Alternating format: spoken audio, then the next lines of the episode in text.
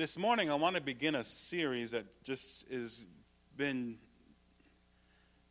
kind of moving within my heart um, as we got to the end of the year.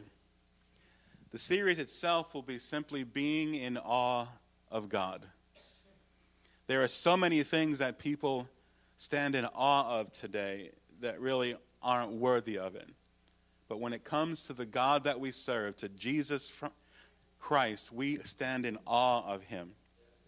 Uh, the actual word awe is an emotion variously that can combine different things. From any can, can uh, combine dread or, or respect or honor or wonder. It can create inspiration. Um, we give awe to many things and people. There are many celebrities that if all of a sudden they stepped into your life, you would pause and just not be able to speak or things like that, and that's giving awe. Yet we usually give it based on very little knowledge of the person to whom we are standing in awe of. Yet the awe changes our behavior, especially when around them. But we want to stand in awe of God today and ask the question are we truly in awe of God? Do we marvel at his majesty? Does his presence, which is constant, change us in visible ways? So we start this series in being in awe of him by asking the question what do we know about God? Psalm 3.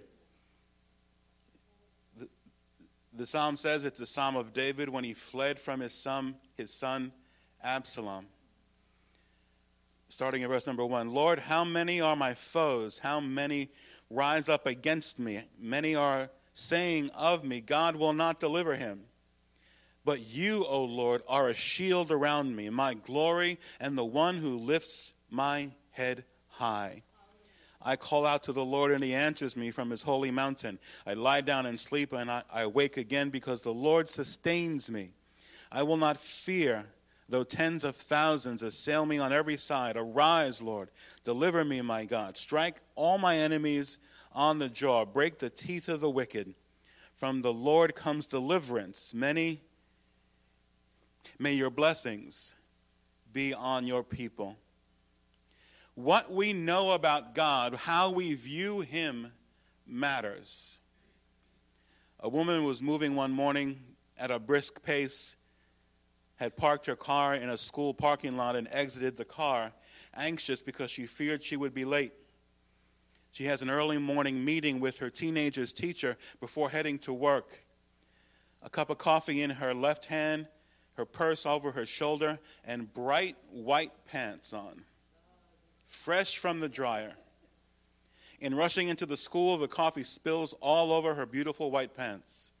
In the next instant, she feels the heat of the coffee and looks down to see that there's no way she's going to be able to camouflage this coffee stain.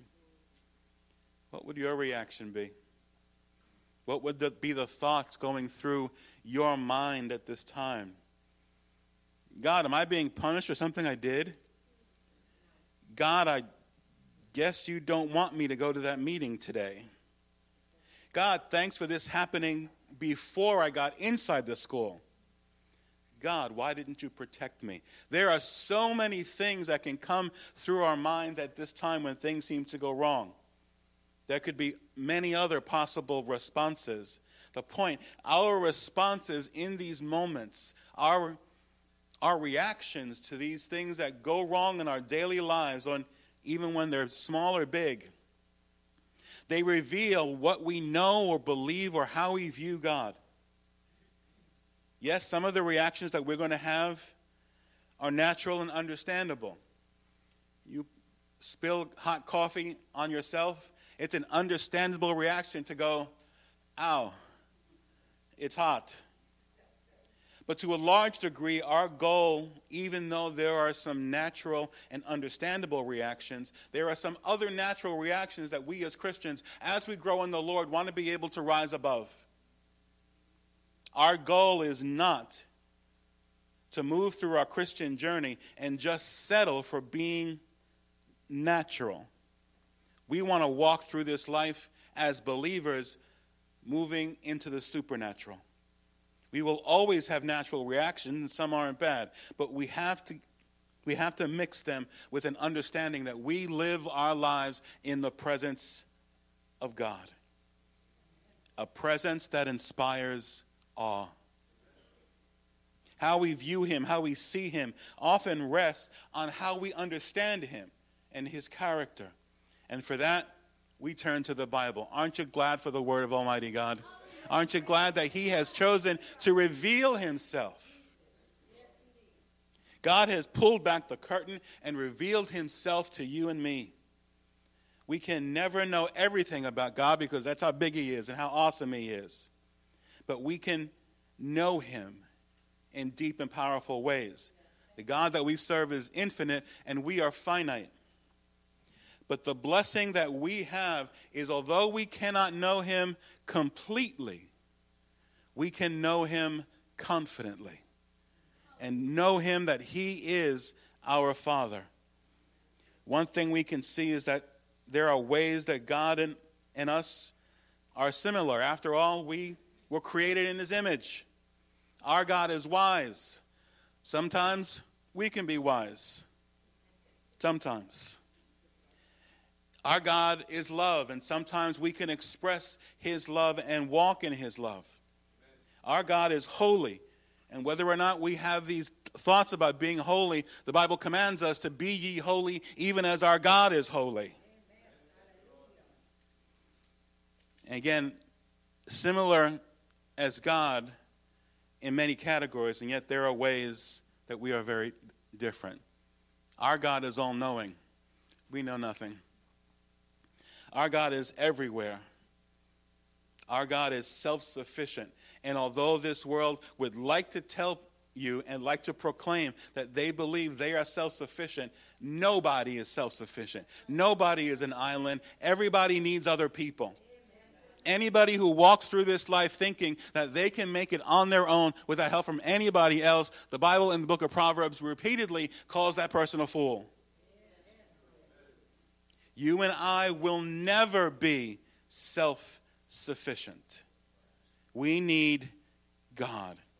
In this psalm, we learn some very important traits about the Lord and how he can sustain us in difficult times.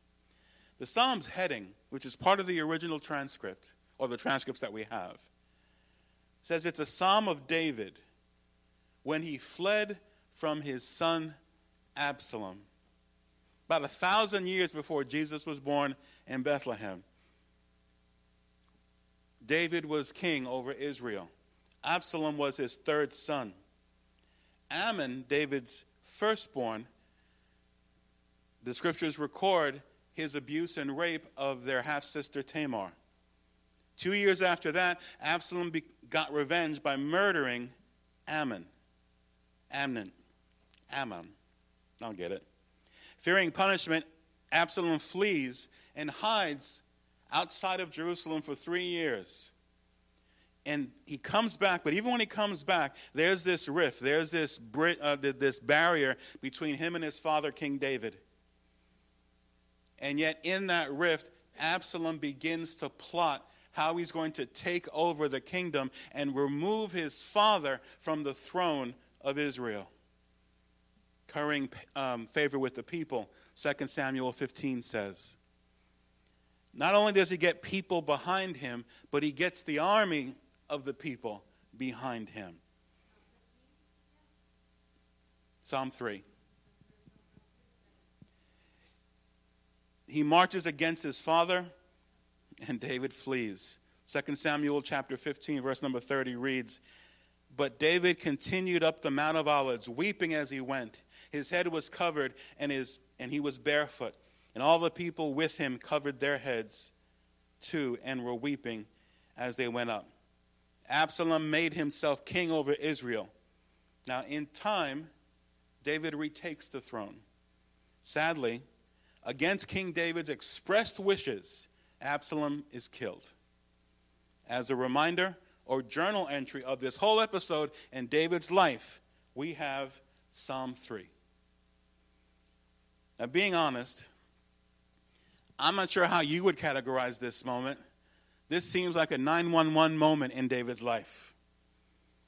This is when we cry out to the Lord in verse number 7 Deliver me, my God. Ever been there? Ever been in a situation where it just seems like everything is going wrong and you just cry out, Lord, deliver me because I have no idea how to get out of this? We've all been there. When it feels like everywhere you turn, there is peril. Everywhere you turn, there is danger. Every place you turn is opposition. And the sources of this peril and this opposition are close. It's one thing when the world or people at a, a, job or people you see in the community, it's one thing when they come against you. But when the people who come against you are close, close family or friends, it feels different. Heartbreaking, not just because of the situation, but because of the relationship that exists between you and them. How David responds reveals what he knows about God and how he views them. He says three things God is my shield, God is my glory, and God is the lifter of my head. Amen.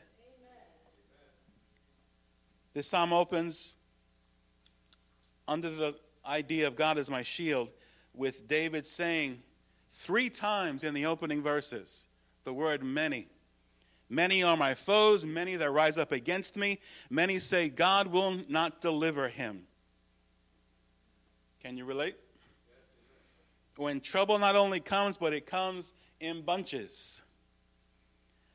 Well, I'll bet we can all sympathize. I'm going to go out on a limb here and assume that none of you have ever been chased by an army. Maybe you have. I don't know. But it had an entire army of this world put your picture up on a board somewhere and say, go get them. Sadly, many of us, though, have been told that last many that God will not deliver you. People have looked at your calamity. People have looked at the things going wrong in your life. People have looked at the pain that is being sustained over a long period of time and say, Where is your God now?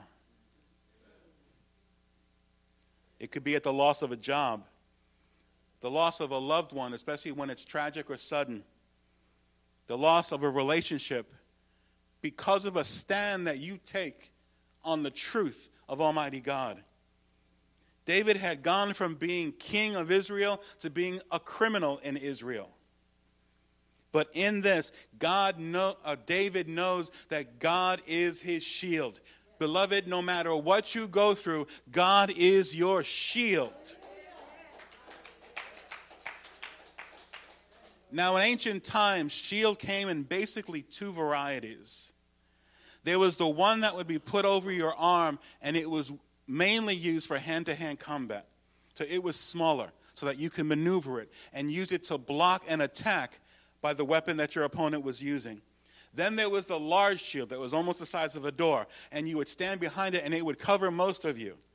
What they would call the large shield is a shield that was about me, or around me. And this psalm says that God, your shield is around me. God's shield covers every area of your life. God's shield takes care of everything that matters. God has a shield about me. God has a shield around me. He protects me. And I love what it says here when I sleep. I can feel for people who have difficult time sleeping. We've all gone through situations like that, or seasons when it was just difficult to fall asleep. We were concerned, and let's be honest, or worried about something that's going on or something that might happen the next day. But how many know that because of the shield that God puts in your life, you can go to bed every single night and sleep like a little baby? Verse number five and six of Psalm 3 I lie down and sleep. I wake again because the Lord has sustained me. I will not fear, though tens of thousands assail me on every side. Usually, when I'm in a public place or with a group of believers, or just even in a small gathering of friends, and I'm asked to pray, I'm going to begin my prayer thanking God that He gave me the breath and ability to rise up and greet the new day. Because every time I open my eyes on a new day, it is because God has been a shield around me in my life.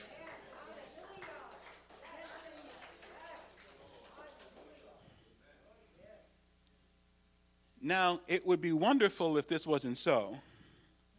But even though God has a shield around you, that doesn't stop your enemy from shooting arrows. They keep on shooting anyway. But with God as my shield, I can remain confident. And with God as my shield, I can remain calm. I remember so many times as a young adult, I would do my best to just put my trust in God. And I would go through situations that were kind of trying and kind of harrowing and I would still try to put my trust in God and stay calm and, and actually believe the calmness that was within me because it came from the Lord. And then I realized that there were people around me who were worrying for me. And when I asked them, This isn't happening to you, why are you worrying? I would get the answer, Because you're not.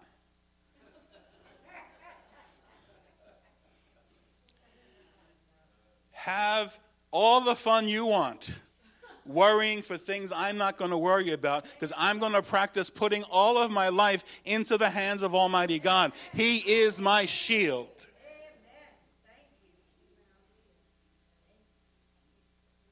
And with God as my shield, I can remain at peace. And His peace will always be mine. Psalm 84, verse number 11. For the Lord God is a sun and shield. The Lord bestows favor and honor. No good thing does he withhold from those who walk blameless. That Hebrew word for blameless means uprightly. Psalm 115. All you Israelites, trust in the Lord. He is your help and shield. House of Aaron, trust in the Lord. He is their help and shield. You who fear him, trust in the Lord. He is your help and shield. Is there any doubt in anyone's mind today that God is your shield in every situation, no matter what it is, big or small? Not only is God your shield, but he is your glory. This can be a tough one for us. David not only knew that God was his shield, he says, You are my glory. What is the most important source of your happiness? Financial security, family, children, parents, not perhaps not specifically just your children, but their successes or achievements is the source of your happiness, close friends, our nation. I submit to you that these things, if they're the single most important source of your happiness and your peace, they are idols. And by single source, I mean that if everything else were gone, including God, what is the most important to you? Including your relationship with God. But one of these things if it's one of these things. They're idols. I love my children. I love my family. I love this church. I love God infinitely more than all of you combined.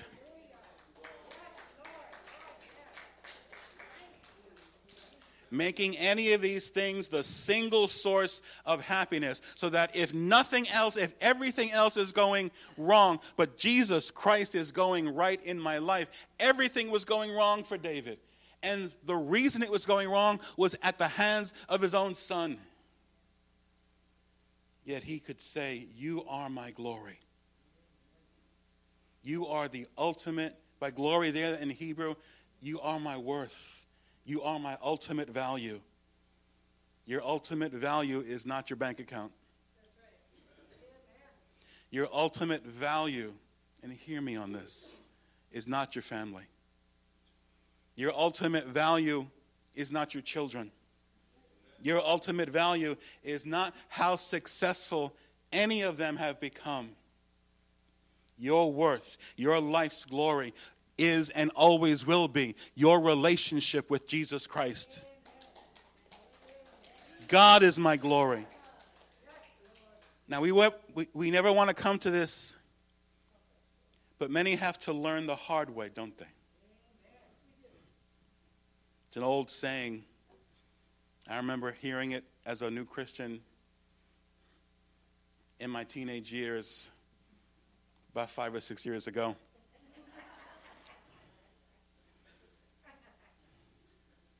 That you find out if Jesus is all you need when he's all you have. I don't want to get to that place. I want Jesus is all I need. I don't want it to get to the place where he's all I have. I'm thankful for his blessings in my life. This comes down to where is our trust? Is it in our families getting along? I think most of us have already gotten past that point.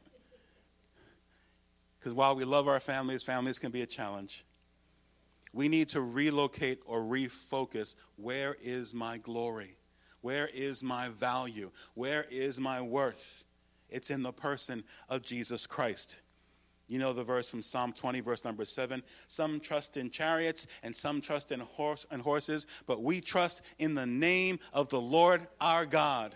I'm not going to trust in this country. I'm not going to trust in this church. I'm not going to trust in my job. I'm not going to trust in relationships. My ultimate trust, although I love and need all those things, is to trust in Jesus walking with me each and every day. My trust, my glory, my value, my worth is found in Jesus. And in that, I can stand in awe of him. David said that God was his shield. David said that God was his glory. And lastly, he said, He's the lifter of your head.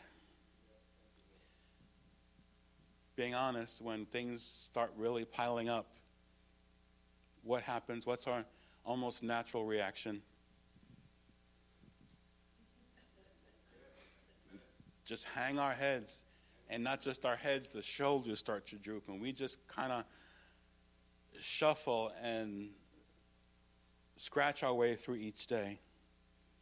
When the trying times come, they can really weigh us down. And we can truly become not just tired, but weary. We can walk through seasons when they last that long, or through life with our heads hanging down low. When we get discouraged, because something didn't turn out the way we expected it to. When we experience defeat in an area of our lives, when we get depressed, shoulders droop, our spirit sags, and our heads and arms just hang limp. Aren't you glad in those times that you serve a God who is close by? He is close by. He is your shield. He is your glory. And he is, resting, he is reaching out his hand to you and picking up your head and say, Look to the hills from whence comes your salvation from whence comes your glory. He wants you to always know, no matter what this world says about you, that you are special. He wants you to know, no matter what people come against you, that you are awesome in His sight. He wants you to know that no matter what other people say is real, there is nothing more real than the power of Jesus Christ in your life.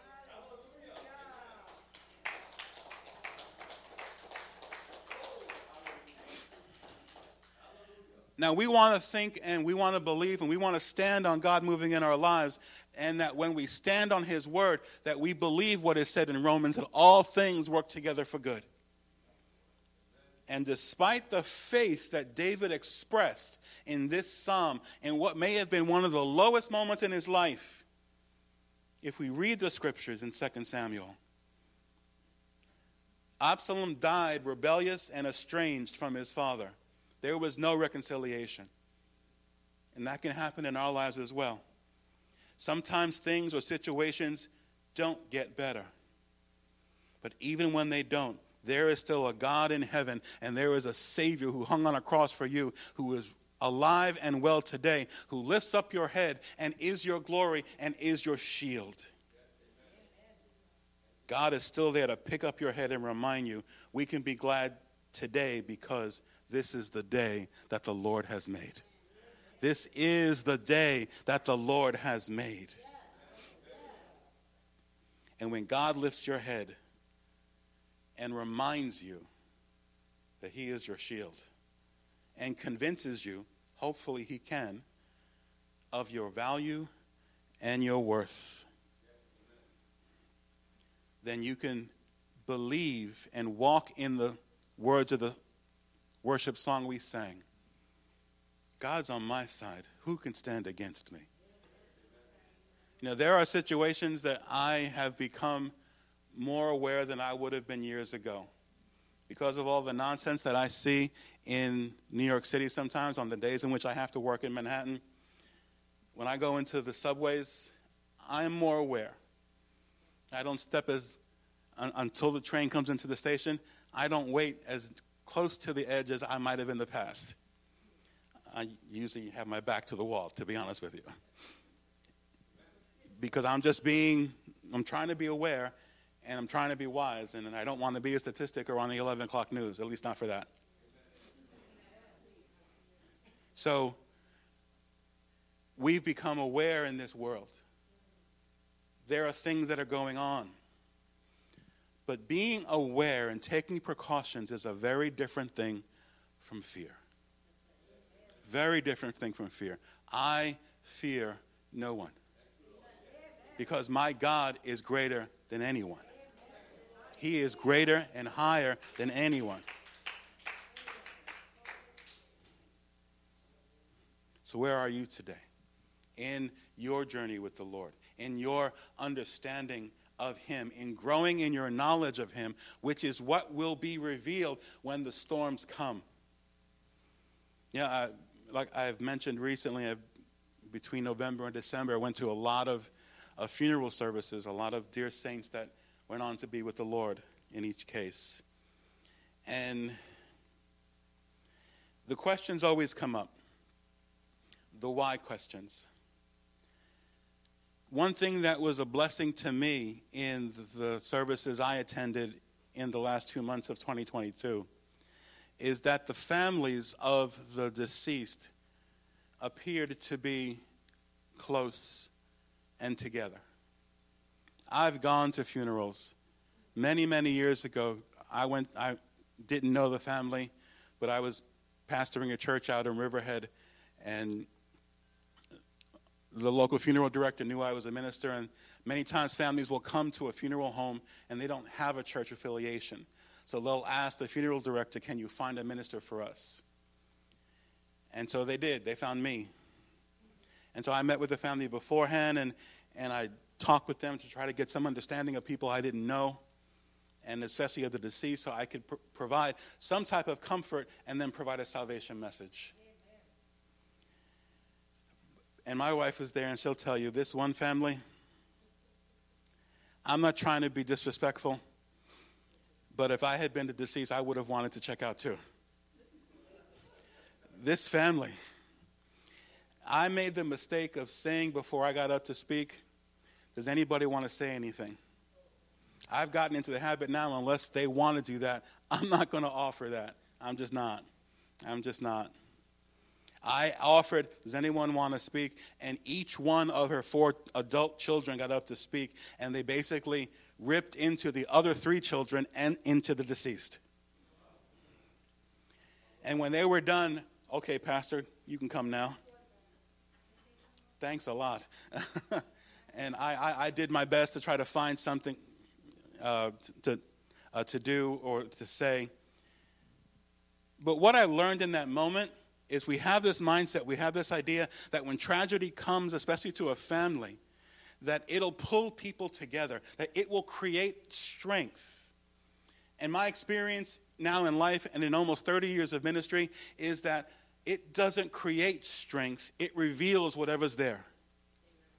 It's like when it rains on a house, the rain doesn't make the roof stronger, it reveals where all the leaks are. And that's what the situations in life can. But when we come together as God's people, and even as individuals, we purpose in our minds to direct our thoughts toward Him and make Him our shield and our glory and the lifter of my head, I can then truly rise and walk through even tragic situations, knowing that God will get me through one step at a time. And ultimately, if God is for me, who can stand against me? If God is for me, we're going to try that one more time. If God is for me, I still want to try it one more time because it's good. If God is for me, and that answer is no one. No person on this planet, no demon in hell, no one can stand against you when God is for you. Hallelujah.